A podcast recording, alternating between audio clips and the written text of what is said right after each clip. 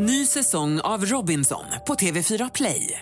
Hetta, storm, hunger. Det har hela tiden varit en kamp. Nu är det blod och tårar. Fan händer just nu. Det. är Detta är inte okej. Robinson 2024, nu fucking kör vi! Streama söndag på TV4 Play. Podplay. Hej och varmt välkommen till ytterligare ett avsnitt av podden Snutsnack. Och jag som programledare här heter Hasse Brontén. Madde är min gäst den här veckan. Kommer berätta om ett ärende som, som vanligt kan man säga, inte blev som man trodde. Biljakter har vi sett på film. Här slutar det på ett helt annat sätt. Ett väldigt spännande avsnitt i Patreon också när Madde berättar om eh, när hon jobbade kring eh, attentatet, terrorattentatet på Drottninggatan. Glöm inte att följa oss på Instagram eller på Facebook och vill du höra Patreon-avsnittet gå in på patreon.com snutsnack. Var försiktig där ute nu var du än befinner dig någonstans. Och så hoppas jag att du får en trevlig lyssning. 1310 1070 kom. 1310 Odengatan kom. Ja, det är uppfattat. Vi tar det. Slut. Bra. Klart slut. Välkommen Madde! Ja men hej, tack så jättemycket. Ja, det var det, det var det lilla. Ja men eh, det var så lustigt. Eh, du var och kollade på stand-up och så började vi följa varandra på Instagram. Mm. Och så bara, mm, hon jobbar som polis, henne kan jag haffa till min podd. ja, men jag sa just det när jag kom hit nu, att vad sjukt det är att så här, jag går på stand-up som jag absolut inte trodde skulle vara min grej. Det var hur roligt som helst eh, och jag följde då dig på Instagram och skrev bara så jäkla bra eh, föreställning. Ja, vad roligt. Eh, och du började följa tillbaka och då insåg väl du att jag var polis. Eh, mm. Du kunde väl lista ut det. Och sen så frågade de om jag kunde vara med här. Mm. Så jag sa just det att så här, man vet aldrig vart livet tar en. Mm. Från att gå på stand-up till att sitta här i podden. Så är det. Så, ja. I mitt kök. Ja, precis. Berätta, du nämnde här eh, precis innan vi började spela in att du inte var den typiska polisstudenten. På vilket sätt menar du att du inte var det? Nej men, alltså jag tror att så här, man Många som pluggar till polis är ju... Alltså man blir ju formad där på Polishögskolan, det skulle jag säga. Att man kom dit och var lite mer, ja men kanske lite olika varann, men eh, man stöps lite in i samma form. Helt plötsligt så började jag också bära fjällrävenbyxor. Jag hade aldrig ägt ett par fjällrävenbyxor fast att jag är uppifrån Jämtland och liksom norrlänning i ursprung. men hade aldrig haft det.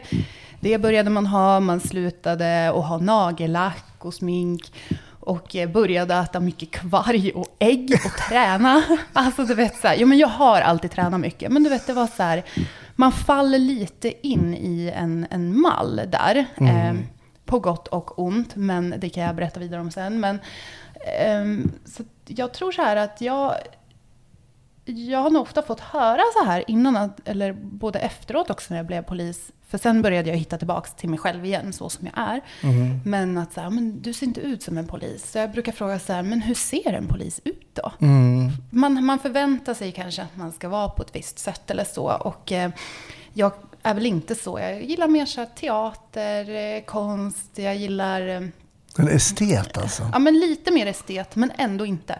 Mm. För att jag kan inte måla någonting själv. så nej men sådär att... Eh, eh, nej men eh, rest mycket, älskar och... Eh, ja, men, göra mycket andra typer av, av liksom saker som Men märkte du det på skolan att du stack ut med de, med de grejerna liksom då? Ja, men det, det kan jag väl ändå säga. Jag, många på Polishögskolan kanske har så erfarenhet från Försvarsmakten eller något väktarjobb mm. eller har jobbat inom vården. Jag hade jobbat mer med ja, men i butik, jag hade jobbat lite med mode, jag hade jobbat lite med skådespelargrejer, jag hade jobbat, varit ute och rest, jag hade pluggat utomlands. Så jag hade inte riktigt samma kanske bakgrund som många andra typiska mm. polisstudenter har. Eh, och det, det var ju alltså så tydligt på, när vi, jag tror det var kanske så här andra veckan på Polishögskolan. Mm. Och så fick vi uppgift att eh, vi skulle intervjua en gammal kriminell som eh, till, som eh, var medlem i det här KRIS. Och KRIS är kriminellas revansch i samhället. Så då skulle vi söka upp någon som har haft någonting med polisen att göra och intervjua dem om hur deras upplevelse var av polisen. Ehm, så jag, jag eh, liksom blåögd sådär och har liksom inte jobbat med det här och jag har väl aldrig jobbat liksom i den här branschen eller med sådana saker. Så att så här, nej men jag tar kontakt där med någon kille på KRIS som ligger vid telefonplan. Ehm, så jag eh, for dit alldeles själv. Liksom, så här, ja, ja, nej, men och mitt lilla block där och hade liksom frågor förberedda. Så kommer jag in. Jättetrevlig kille som heter Mattias tror jag, eller något sånt där. Han eh, hade ju då samlat alla sina liksom, kompisar där inne. För alla vill ju prata med mig om det här. Eh, så jag kommer in och de har kokat kaffe och de sitter i en ring. Och det är liksom ja, gamla, lite så här eh, skinnvästar eh, liksom så. Eh, och där kommer jag in eh, och sätter oss ner och vi börjar prata och så är det en, eh, en snubbe där som så här, ja men eh, fan vad kör ni nu då? Kör ni Glock eller SIG? Och då menar ju han liksom vad vi har för tjänstevapen om vi kör SIG, alltså SIG Sauer eller Glock. Och på jag svarar, nej nej nej, vi kör Volvo och Saab. alltså, du förstår ju liksom. Du var inte, när det inte kommit till den kursen Jag än. hade, vi hade inte kommit till den kursen än. Och du vet, så här, vi, alltså jag skämdes så mycket och de skrattade så mycket. Och jag insåg att så här, de tyckte nog att det är nog lika bra att bli kriminell igen. Men, eh, nej men alltså, hur som haver, liksom, jag var inte den typiska polisstudenten. Men eh, alltså, jag lärde mig, och jag menar det är det här jag tycker också är så intressant. Att man behöver inte vara så här typisk polis för att bli en vettig, bra polis. Det är viktigt att vi alla speglar samhället på olika sätt. Mm, ja, men verkligen. Men det är intressant det du säger det här att man ändå formas. För att det är inte ovanligt att man ser folk. Då, då var det fjällräven, jag kommer inte ihåg, men det var någon Gore-Tex-jacka kanske på vår tid. Och så har man liksom en proteindrink i ena handen och en Exakt. banan i den andra. Liksom. Folk, killarna klipper sig och du nämner att man slutar ha nagellack. Hur kommer det sig liksom att man ändå... För det är ju ingenting som sägs egentligen utan den här formateringen sker ju liksom lite olika snabbt med olika personer. Men, men du märkte ändå av det liksom. Mm. Ja men absolut, för jag var ju en av dem själv som började förändras i det. Mm. Ehm, jag vet faktiskt inte, jag tror att det sitter lite så gammal kultur kvar i väggarna. Att, eh, det är inte uttalat, men att eh, man tänker sig lite så här, hur, hur ska en polis vara? Och att under utbildningen så försöker man ju hitta sin nya identitet som polis och försöker hitta en väg i att vara det. Eh, och man behöver ju prova sig fram. Eh, men jag är glad att man kanske idag jag får en känsla av att man kanske inte är på samma sätt idag. Man kan vara lite mer sig själv. Men jag upplevde ändå att folk kunde vara sig själv, men att man på något vis formas lite in i samma mall. Mm. Jag, skrev, jag och eh, några tjejer i min klass skrev ett examensarbete eh, i eh, slutet på Polishögskolan om just hur förändringen sker mentalt för polisstudenter kopplat till självförtroende och självkänsla under polisutbildningen. Där vi gjorde en studie, både intervjuer och enkäter, där det visade sig att många tappade självförtroendet och självkänslan under utbildningen för att det var mycket, ja men väldigt mycket nya ja men, Intryck. Nya intryck, nej, nya situationer man ställs inför som man aldrig har gjort förut och som man såklart inte kommer vara bra på när man inte har gjort det förut. Ehm, men sen så var det ändå intressant att se att man sen under tidens gång byggde upp det här självförtroendet till viss del igen innan man kom ut på aspiranten. Så, men det var ett jätteintressant eh, arbete som eh, vi också vann pris för där. Som man sen började använda, Okej. som lärarna på Polishögskolan har fått använda som material efteråt. Ah. Så att eh, jättekul. Det är roligt när man kan utmana den här myndigheten lite tycker jag. Mm. Men du sa sen att du kom tillbaka sen och började använda nagellack och grejer igen. Men var det efter du var klar eller var det liksom, hur länge dröjde det innan du kände att du började hämta hem den gamla Madde igen som liksom kanske hade ändrats lite grann då? Hur lång tid tog det? Nej men det var ändå där på slutet av Mm. polisutbildningen så började man ändå och ut på aspiranten. Det var väl där i början när alla var lite så osäkra och försöker hitta sin plats. Och det är väldigt nya saker man ställs inför. För det är ju en tuff utbildning på många sätt.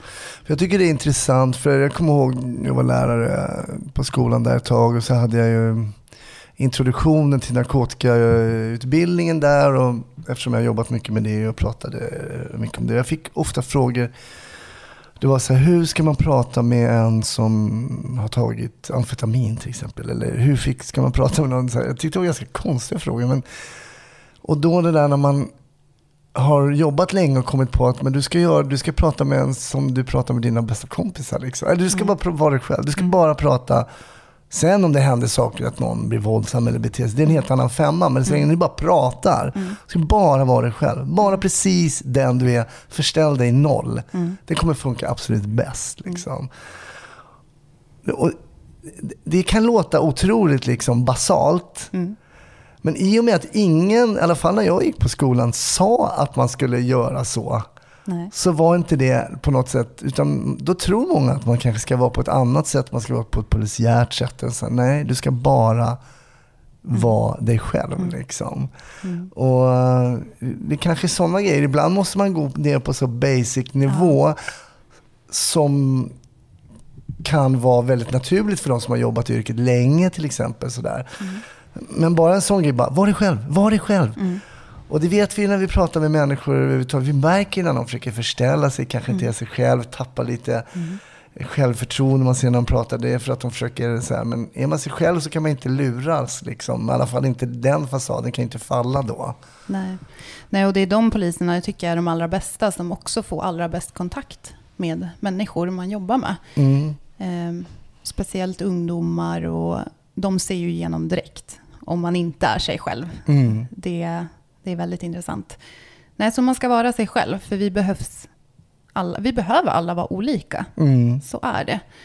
Eh, Jag brukar trycka på det när jag, har, när jag är handledare för aspiranter och när jag har aspiranter. Att det är väldigt viktigt att de ska kunna bygga sin egna polisiära eh, roll. Mm. Så, och vara sig själv i det. Vad märker du då när de kommer ut nu och är liksom hungriga, färska, nya?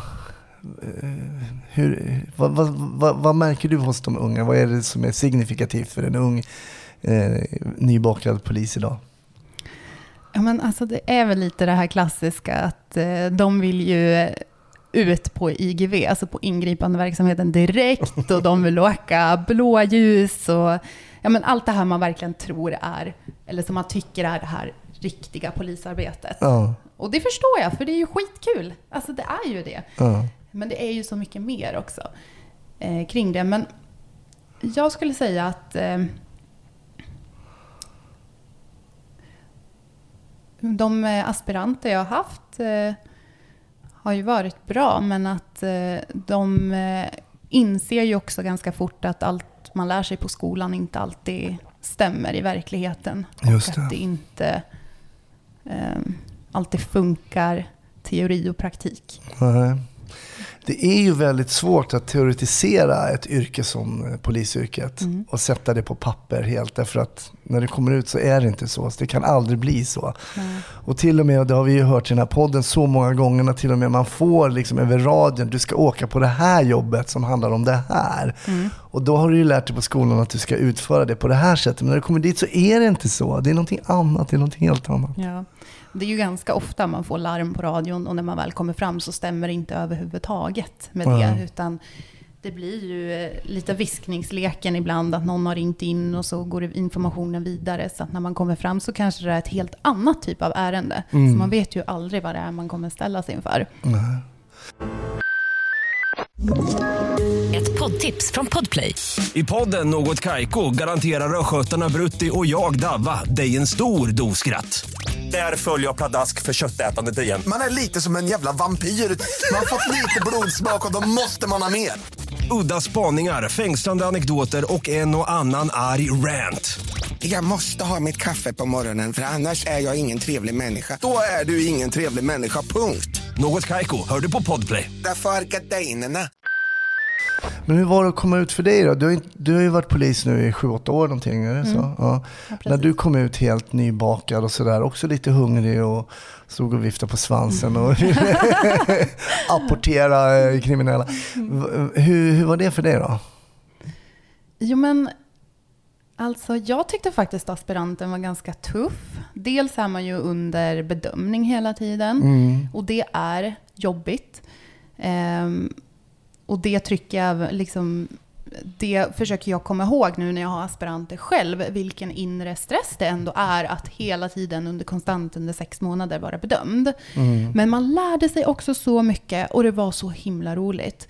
Men min, eh, min största så här chock som ändå var, det var ju ehm, att eh, Alltså, man själv har ju så här, jag har ju alltid haft bra erfarenhet av poliser och att det är dem man, man ringer till när man vill ha hjälp. Mm. Men många vill faktiskt inte ha hjälp av polisen. Nej.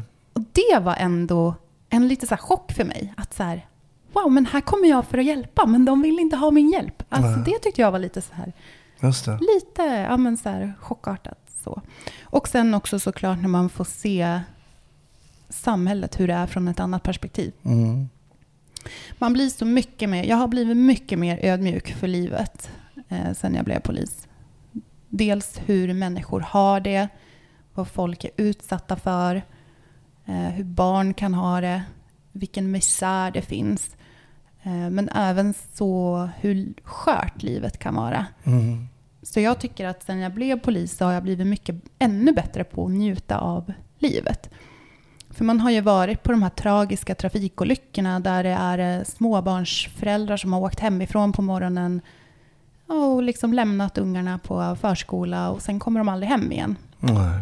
Och det är det man, jag har lärt mig genom det här yrket att vi har bara livet till låns och det vi har ska vi vara tacksamma för. Mm. Eh, Så det blir ju väldigt djupt. Ja, nej, men det är intressant för den sidan du beskriver då, kanske du beskriver misär och, och de här händelserna där familjer slits isär av en olyckshändelse, kanske något som man själv inte kunde styra över, någon som kör in över en när man är ute och cyklar eller något sånt där. Det ser man ju ofta inte alltså som en svennebanan. Liksom. Man går till sitt jobb och så allt sånt här händer ju i periferin någonstans. Och polis, brandkår och ambulans är där och fixar och det tutar ibland. Man ser att det är blått och lite sånt. Tänker oj, nu är någon på väg någonstans. Exakt.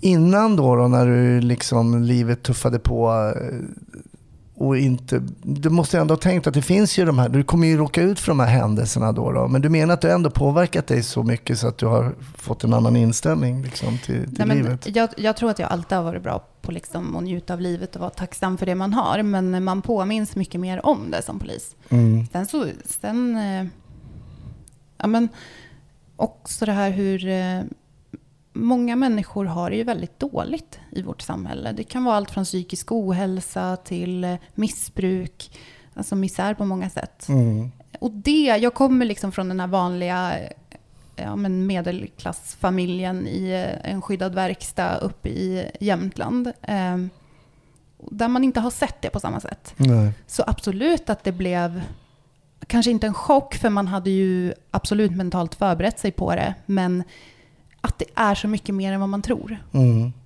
Det, jag tänker, det är ju någonting väldigt positivt att kunna se det liksom från den sidan då, att då istället ska jag njuta av, njuta av livet, säga ja till saker jag inte har prövat, som vi nämnde lite här initialt. Eh, vara mer ödmjuk inför den dagen som man vaknar till för vad som helst kan hända. Men finns det någonting då som också är negativt så att säga, att se allt det här?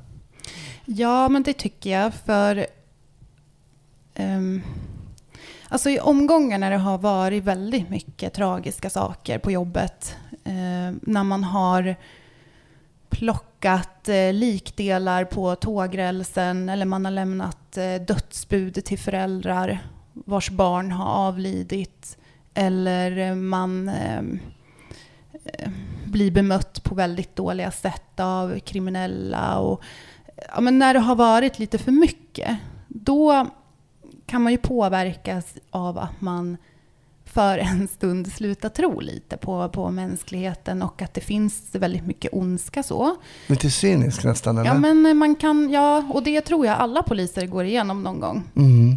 Ehm, och då kan det bli sådär att man istället, ja, men när man har varit med om väldigt eh, jobbiga arbetspass och man har vänner som inte är poliser, som kanske istället sådär eh, berättar vad de har varit med om på jobbet och tycker att det har varit jättetufft. Och det är ingenting i jämförelse med vad man själv har varit med om. Man har plock, li- så och inte ens hunnit äta eller gått på toaletten på hela dagen och plockat ner folk från snaror och det ena med det andra. Det, då, sådana dagar, då kan man ju känna så här att åh, folk förstår inte.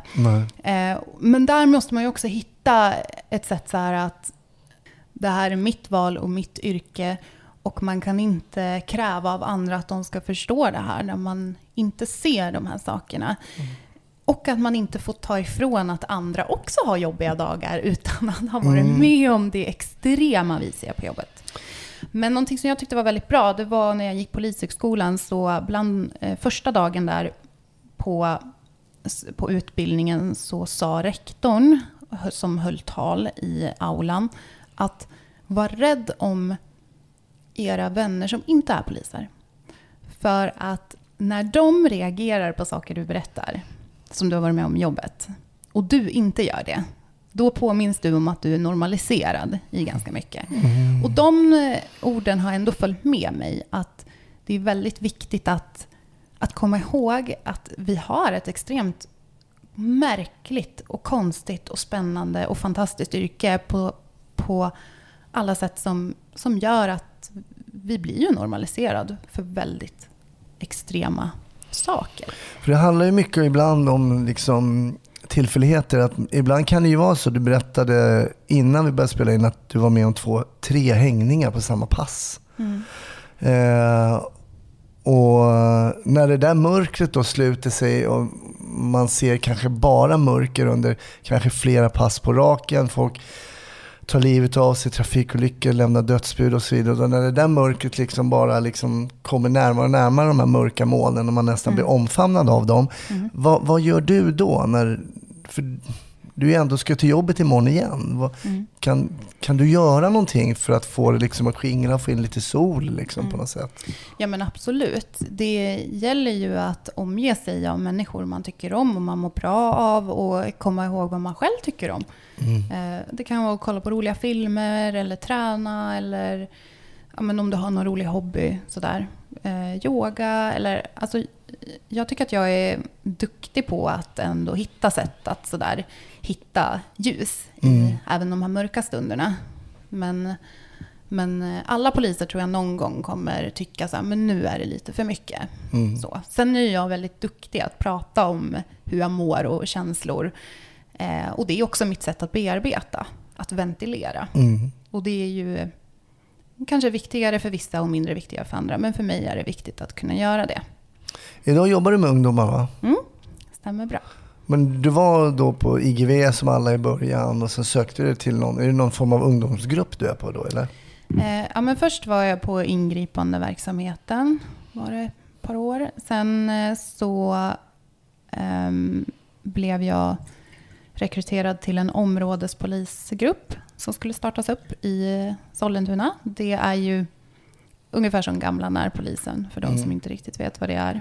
Men man jobbar med brottsförebyggande eh, och mer relationsskapande än vad man kanske hinner göra när man är eh, ingripande polis. Just det. Ingripande poliser åker ju med på 112-larm och så. Ehm, nej men, och där hade vi ju ungdomsfokus. Och jag älskar att jobba med ungdomar. Ehm, det är inte alla poliser som är bekväma att göra det och kan tycka det är väldigt provocerande och ungdomar kan vara rätt eh, dryga och jobbiga. Så. Men jag tycker att det blir en rolig utmaning. Men vad, vad får du höra då som polis när du jobbar med ungdomar som kanske är lite problematiska till och från? Jo, men det kan ju vara allt från att eh, de är lite så polishatare och verkligen inte har något förtroende för polisen till eh, att ungdomar överlag är ju så att de kommer ju alltid vilja testa gränser. Och det gör de ju även mot poliser. Inte alla ungdomar såklart, men de ungdomar som är mer problemungdomar, de, de provar ju att testa gränser. Och där är det, det som jag tycker är så häftigt att jobba med ungdomar, det är att när man väl har nått fram och vunnit deras förtroende. Alltså det finns ingenting som är mer häftigt att se. Kan du ge ett exempel på när du har nått fram? Mm, eh. Ja, men eh, jag var på ett ärende där eh, utanför så träffade jag på två ungdomar som eh, var väldigt problematiska. Eh, höll på med mycket skit och så. Och eh, en av dem var ju en polishatare och skulle kasta sten och ägg och sådär på poliser. Han var väl runt 14 då tror jag, när vi träffades. Och, ehm, och jag tänker, jag ska stå med den här ungdomen nu. Och han provocerade och han provocerade. Han skulle absolut inte ta i hand, han skulle inte hälsa. Det var det ena med det andra, det var skällsord. Men jag stod där. Och liksom, han höll på och efter 45 minuter, då kommer han fram och bara, okej, okay, nu kan vi ta i hand. Jag bara, vad trevligt. Och då började vi prata om livet och äh, det var så mycket djupa frågor och, från honom och vi pratade om uppväxter och framtiden. Och han pratade hur länge som helst med mig. Till slut var jag tvungen att åka. Eh, och sen gick det kanske så tre veckor och då ringde socialtjänsten upp mig. Mm. Eh, och säger så här, vi har en kille här som säger att han har pratat med en polis som eh, ser ut så här. Han kommer inte ihåg vad hon hette. Men när han beskrev den här polisen så förstod vi att det måste vara du. Kan det vara du? Jag bara, jo men eh, det, det stämmer faktiskt. Ja, men han vill prata med dig igen. Jag bara, ha. Eh, men vet ni vad det gäller sen? Nej, men vi vet inte. Så jag sa, ja, men han kan komma den här tiden så kan vi snacka lite grann, se vad han vill. Och han kommer in där på polisstationen med den här typiska förortsattityden och det ska vara becknarväska och det ska vara Adidas-byxor och man ska gå så här coolt. Kommer in, vi sätter oss där i ett rum. Och eh, han får faktiskt, ja men jag frågar om han vill ha någonting, han vill ha lite varm choklad. Så vi sätter oss och snackar. Och till slut så frågar jag så här, men vad är det du kommer hit för? Och så säger han, jo, det är ingen annan som har lyssnat på mig, säger han. Ja. Och så säger han, jag undrar om jag är på rätt väg i livet. Oj. Och det var, det var så här, wow. Det var coolt. Det var coolt. Och det var ju ändå början på en bra relation som jag skapade med den här ungdomen. Och som jag har försökt stötta, stötta genom hela ungdomen här. Vet du vad den här personen är idag då? Ja, men det går bättre för honom. Mm. Det gör det. Än vad det har gjort tidigare.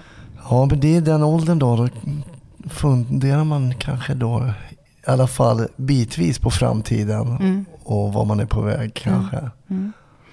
Nej, men och det, det är när man möter de stunderna med ungdomar som man verkligen når fram till. Mm. Som ber om hjälp och vill fråga om råd. Det är de man jag kan tänka mig att ibland tar det liksom också väldigt stopp och de är som teflon, allt rinner av och så vidare. Och så mm. vidare. Och när man är, liksom penetrerar det här mm. skalet. Ja, mm. vilken häftig... Ja, men då, det var ju ett jättebra exempel på mm. att nå fram. Mm. Jo, men och sen, det blir ju lite det här, äh, när har du jobbat med ungdomar mycket och skapar de här relationerna, du kastar ju heller inte sten på den polisen du känner till. Eller Nej. vet vad den heter. Eh, när det har varit lite så här, vi har haft lite stök med våldsamma upplopp för några år sedan. Och när jag kan ropa direkt med namn till de här ungdomarna, liksom, mm, mm. lägg av! Och så liksom namnet. Då, då bara, åh, ja, men var det du Madde? Ja, sorry, jag såg inte att det var du. Det, det blir ju en annan sak när du har en relation till de här ungdomarna. Det blir inte bara en uniform. Nej som du kastar skit på. Ja, precis. Och det är ju tydligt att det är ju tufft att vara ungdom idag och många vill inte vara i den där kriminaliteten de är i eller dras in i när de rekryteras till kriminella nätverk. Jag har ju haft ungdomar som, när man pratar med dem där bland deras gäng och de säger så här, snälla ta in mig i bilen men du måste göra det, måste se ut som att du griper mig. Oh, oh. Och så tar man som tag då i så armen, ja men kom vi behöver snacka liksom, sätter dem i bilen. Och sen gråter de ja. i bilen. Du vet, men det, det, de kan ju inte visa det här för sina ja, kompisar. Och sen så hinner vi snacka och liksom se om man kan hjälpa dem på något sätt. Och sen går de ut och så bara, ja, nej men, eh, du vet, Aina. Och så kör de sin grej. Så det är så här, det är, ja, det är tufft för många. Ja, det måste vara tufft att ha det skalet och vara Mm. liksom... Och sen kanske man är låst i vissa situationer, man har hjälpt till med vissa saker, måste så att säga fortsätta att hjälpa till med det om man är kugghjulen rullar liksom. Ja. Och tar man sig inte ut där så kan det vara väldigt, väldigt Mm. problematiskt. Ja. Nej, men så du hör, jag brinner ju väldigt mycket för ungdomar och eh, jobbar mycket i det. Och har gjort det nu de senaste fem åren. Så jag kommer aldrig riktigt ifrån det där. Hade du en tanke på att du skulle jobba med ungdomar innan eller blev det bara så? Liksom? Var det någonting du kände när du redan jobbade som polis eller visste du det innan?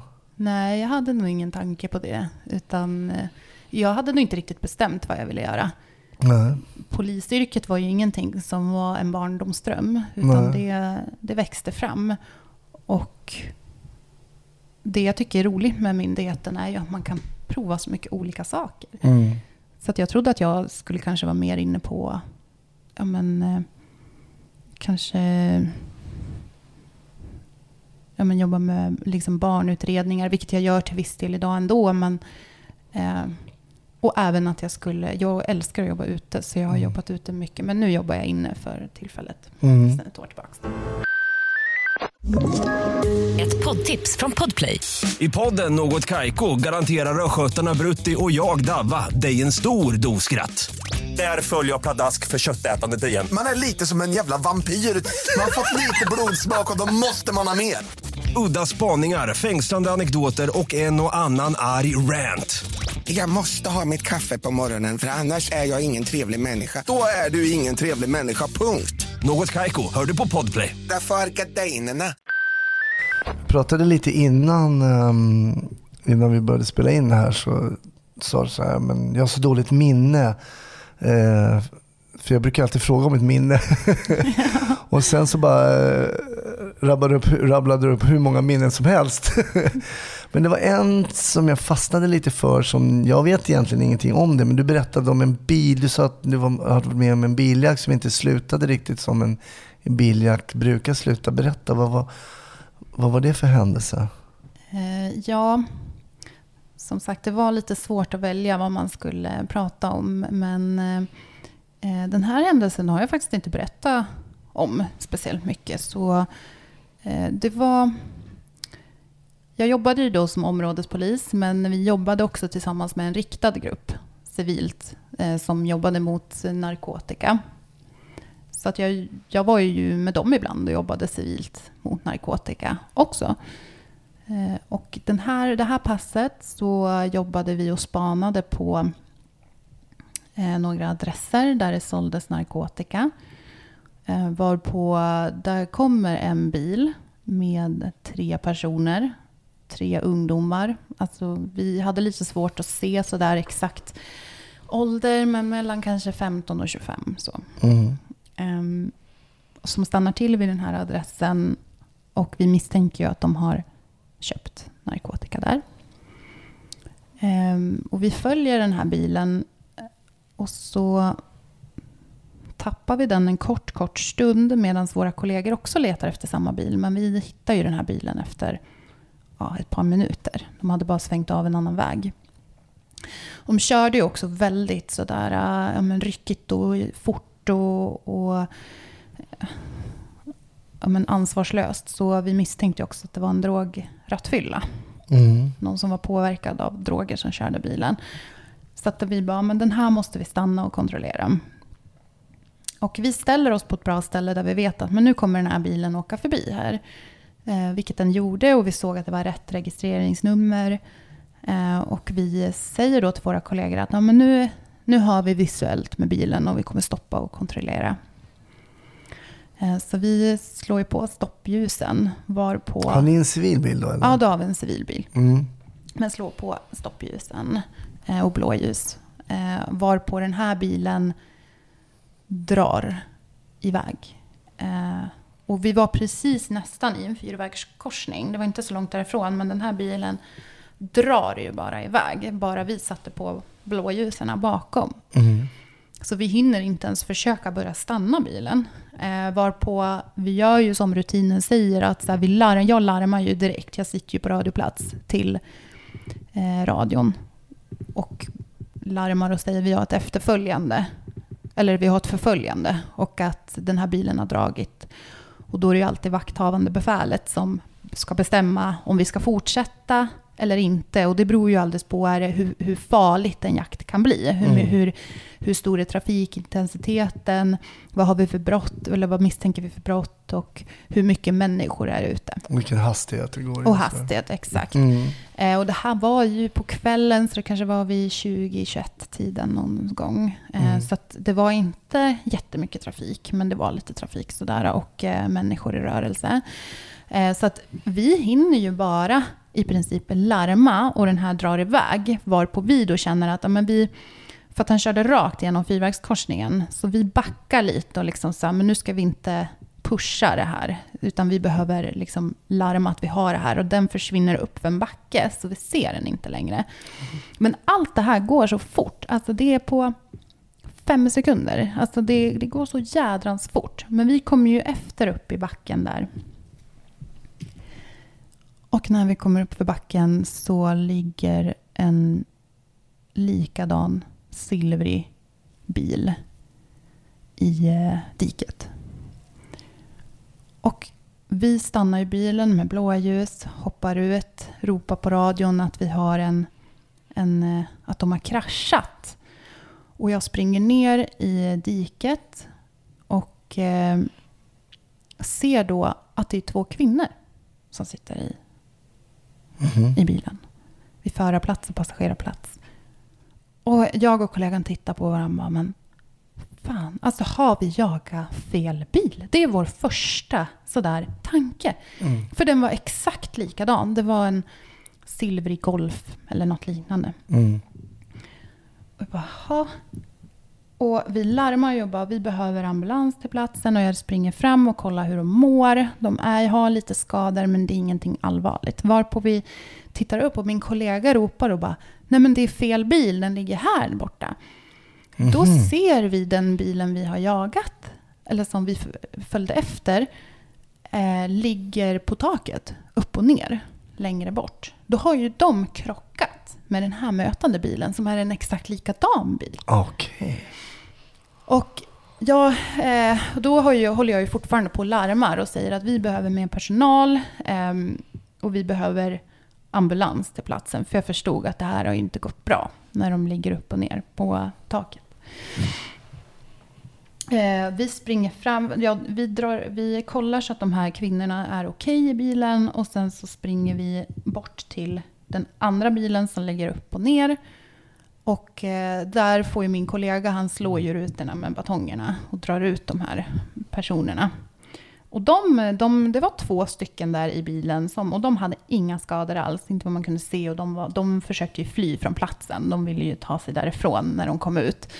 Så att vi fick ju eh, sätta handfängsel på dem med, och så sen fick de sitta där på platsen. Och vi tyckte då så här, men det var ju tre personer i bilen. Var är den tredje personen? Eh, och vi tittar upp och ungefär 40 meter längre bort så ser vi att det ligger en person på marken. Och vi springer dit och vi ser ju då att han är ju den som inte har haft bälte på sig och flugit ut ur bilen. Och han, när vi kommer fram så är ju hans huvud liksom så alltså otroligt skadat. Um, och då blir jag ju verkligen stressad och bara känner så här, herregud, vad är det som händer? Och vi ska, ska den här killen liksom dö här nu?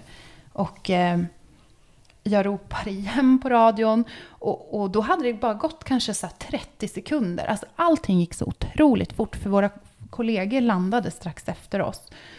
Men man hinner tänka så mycket på, de här sekund- på den här korta tiden. Och då ropar jag igen på radion att vi behöver en ambulanshelikopter och vi behöver fler. Vi har eh, flera skadade och vi har två gripna. Och vi har liksom eh, ändå, vi står mitt i trafiken. Vi behöver ha mer resurser nu. Mm. Ehm, och där sitter vi och försöker vårda den här killen Men han hade ju en sån allvarlig huvudskada så att vi känner ju där att han, han dör i Mm. våra armar. Och så blev det också eller? Ja, och han eh, dog ju där på platsen. I våra armar. Och eh, mina, Vad, vad var det för ålder på den här killen ungefär? han var 16 år. 16 eller 17. Mm. Och de som körde? Ja, de var äldre. Okej. Och han som körde var, var ju påverkad av droger. Eh, men där och då, det var sånt kaos på platsen. Mm. För vi är bara två poliser. Eh, och vi har då, just då fem stycken som har varit med i en trafikolycka. Plus att det här är någonting som ändå har initierats av oss. Det är så mycket som hinner gå runt i huvudet eh, på en och man vet så här, det här är ju, det här är ju helt fruktansvärd, fruktansvärd händelse. Och eh, folk, du vet, så här, eftersom vi bara, bara var vi två så hade vi inte vi hunnit spärra av vägen heller. Så att så här, vanlig allmänhet åkte förbi och fota och fota kroppen. Och man blir så, här, man blir så arg sådana gånger. När det blir, har man ingen respekt för, för andra människors liv. Men ambulanshelikopter kommer till platsen, brandkår kommer till platsen, massa polisbilar kommer till platsen. Och vi fortsätter att rodda där i allt och eh, de här killarna i bilen ljög ju också om att de ville ju inte berätta vem det var som hade kört. Så Mm. de sa ju att det var en fjärde person som hade dragit från platsen. Så det blev ju också hundpatruller dit som skulle söka ifall att det var en fjärde person. Men vi hade ju sett att de var tre. Men man måste ju ändå utröna om det kan vara någon fler som ligger skadad någonstans eller så. Mm, mm. Ehm, det jag minns väldigt väl är i, mitt i det här kaoset och jag är så inne i att jag vill lösa allting och våra kollegor kommit till platsen så kommer en kollega fram, tar mig i axeln och säger att nu behöver inte du jobba med det här.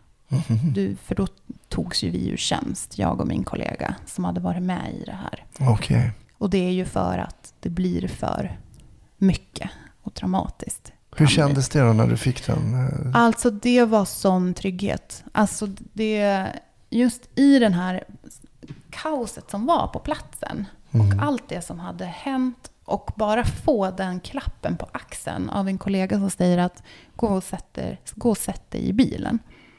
Du ska inte vara kvar här på platsen. Det är någonting jag kommer ta med mig i alla situationer hädanefter att vad den klappen av en kollega kan kännas så tryggt just då och veta okej, nu behöver inte jag göra någonting mer här, nu tar de över. Mm. Men sen så blir det ju alltid så när polisen är med i någonting som orsakar ett dödsfall. Även om en polis skjuter eller om det blir i en sån här händelse så blir man ju alltid anmäld för tjänstefel eh, initialt av eh, och att det ska utredas av, av SU då. Eh, och det är ju en rutin som man har. Och det är inte heller jättekul att vara med om en sån här händelse där en person ska sätta livet till. För det var ju verkligen inte det vi liksom ville för att kontrollera om det är någon som kör drograttfull eller om de har narkotika i bilen. Mm. Från till att en, en ung person avlider på platsen.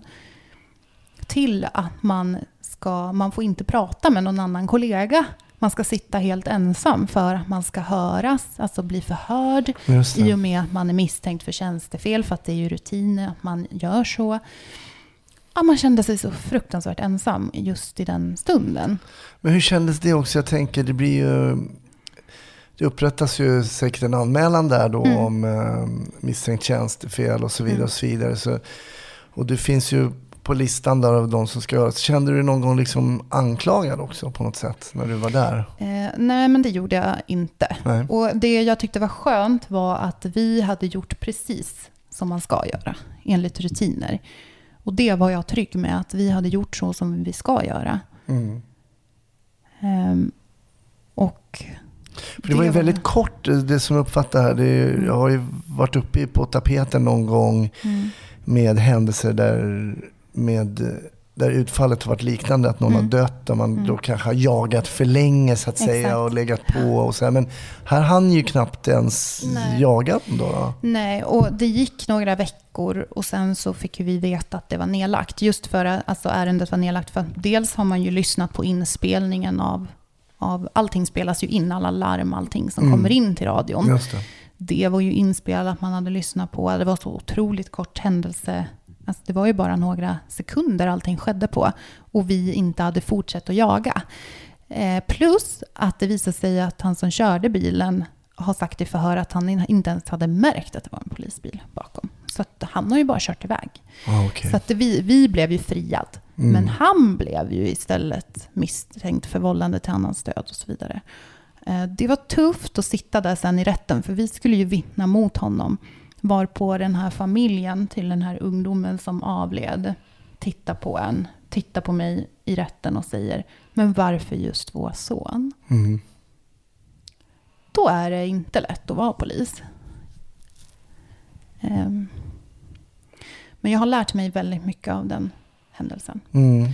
Det var sån stressad situation så att det var nog, jag har nog aldrig pikat så mycket i stress. Förutom eh, när jag var med på terrorrådet på Drottninggatan.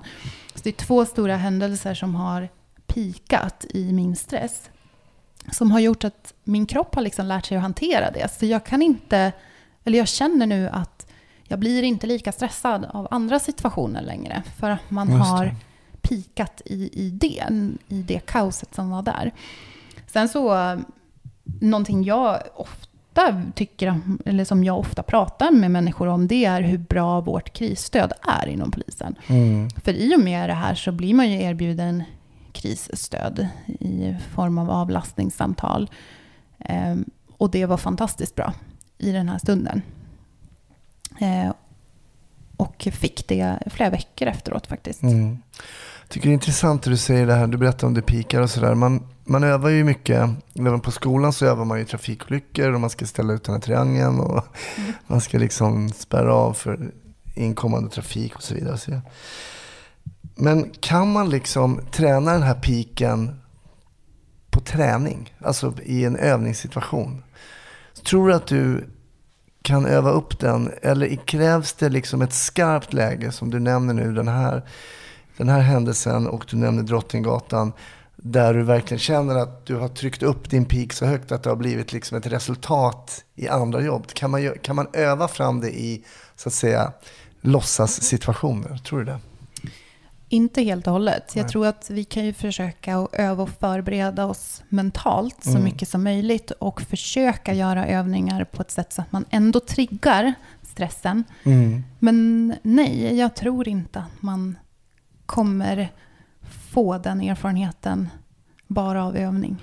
För det som jag tycker är intressant när man är på en sån händelse, det är som att kroppen och hjärnan förstår att det verkligen är for real. Alltså, För att när man gör övningar, och jag tror att övningar är jättebra, det är inte, jag vill inte säga någonting annat, jag tror att det är jättebra att vi automatiserar vissa saker som vapenhantering och allt sånt, att man gör det så många gånger, så många gånger så att man är trygg i det och sådär.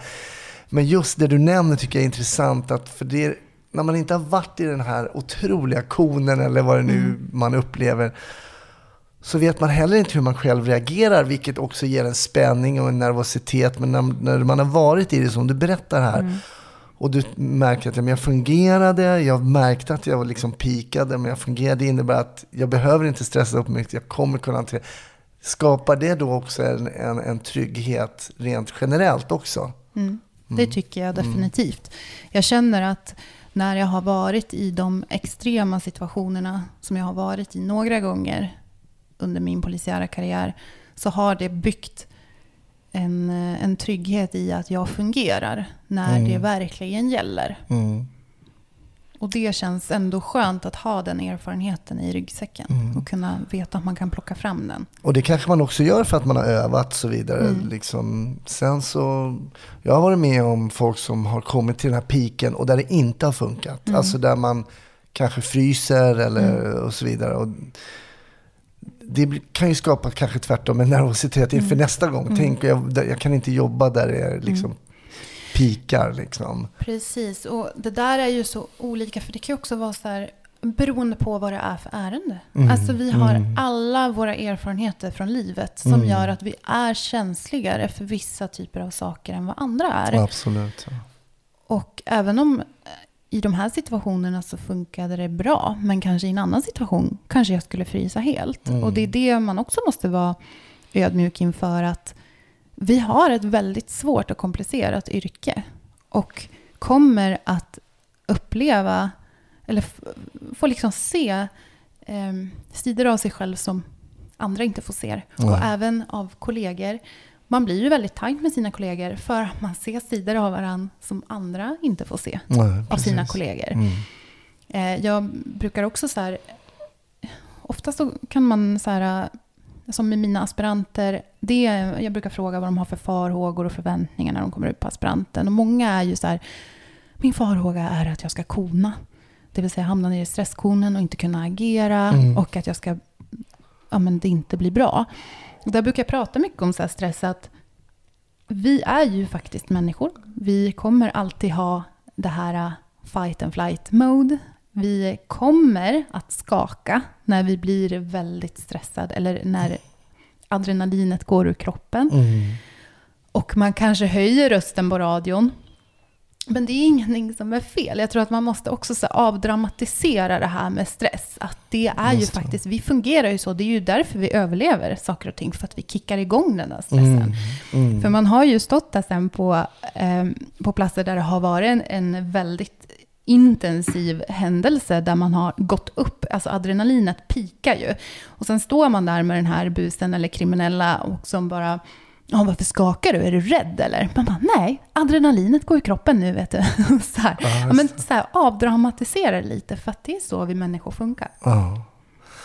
Jätteintressant, jättespännande ur många aspekter liksom, att vara med om en sån grej. Och man kan ju tycka då, ibland man åker förbi en trafikolycka, ja där jobbar de med den där trafikolyckan. Det är så mycket som händer i en trafikolycka som man kan då tycka är inom citattecken ett enkelt ärende. Liksom. Men, eh, Ja, det var jättespännande. Jag tänkte, alltså tiden går så fort, men vi ska prata lite. Jag ska fråga dig lite i Patreon-avsnittet lite kring Drottninggatan också. För du sa att det var vid ett annat tillfälle som du pikade.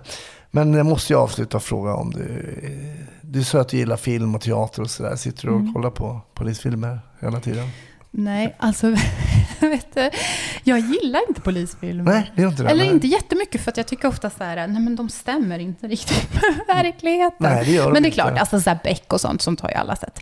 Men det finns faktiskt en serie som jag faktiskt följer och det är den här tunna blå linjen. Mm. Den tycker jag faktiskt är ganska realistisk och eh, bra. Och där måste jag än en gång då skryta säga att manusförfattaren Silla Jankert har hört av sig och sagt att den kanske inte skulle ha blivit av utan podden Snutsnack. Oj, oj, oj, gud, det där måste ju du ha någon slags royalties på. Nej, men jag tycker bara att det är fantastiskt Mm. om tankar och idéer kan ha dykt upp för de som har skrivit manus från de verkliga historier, till exempel den du berättar nu eller Mm. och så vidare. Och så, vidare. så kan man väva ihop det till någonting som, som, s- Mm. som kan vara på film, liksom, en, en tv-serie. Men jag tycker också den är intressant och den speglar eh, verkligheten väldigt bra. Mm. Så att det är väl den jag skulle kunna rekommendera då. Det tycker jag är ett bra rekommendation. Ja. Tack för att du ville vara med i Snutsnack. Tack så jättemycket Madde. Ja, men tack och jag fick komma och det känns som jag hade kunnat sitta här flera timmar till för jag har så mycket att berätta. Ja, men du får komma tillbaka. Ja, men tack snälla.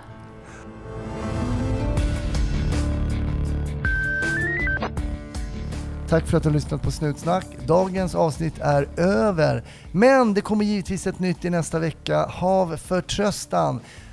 Så länge kan du följa oss på sociala medier, Facebook eller Instagram. Bli Patreon på patreon.com snutsnack och hör Maddes intressanta Patreon-avsnitt. Ha det bra, vi hörs. Hej då!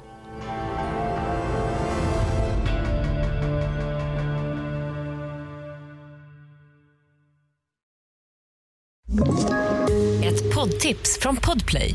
I fallen jag aldrig glömmer djupdyker Hasse Aro i arbetet bakom några av Sveriges mest uppseendeväckande brottsutredningar. Går vi in med hemlig telefonavlyssning och, och då upplever vi att vi får en total förändring av hans beteende. Vad är det som händer nu? Vem är det som läcker? Och så säger han att jag är kriminell, jag har varit kriminell i hela mitt liv men att mörda ett barn, där går min gräns. Nya säsongen av Fallen jag aldrig glömmer på Podplay.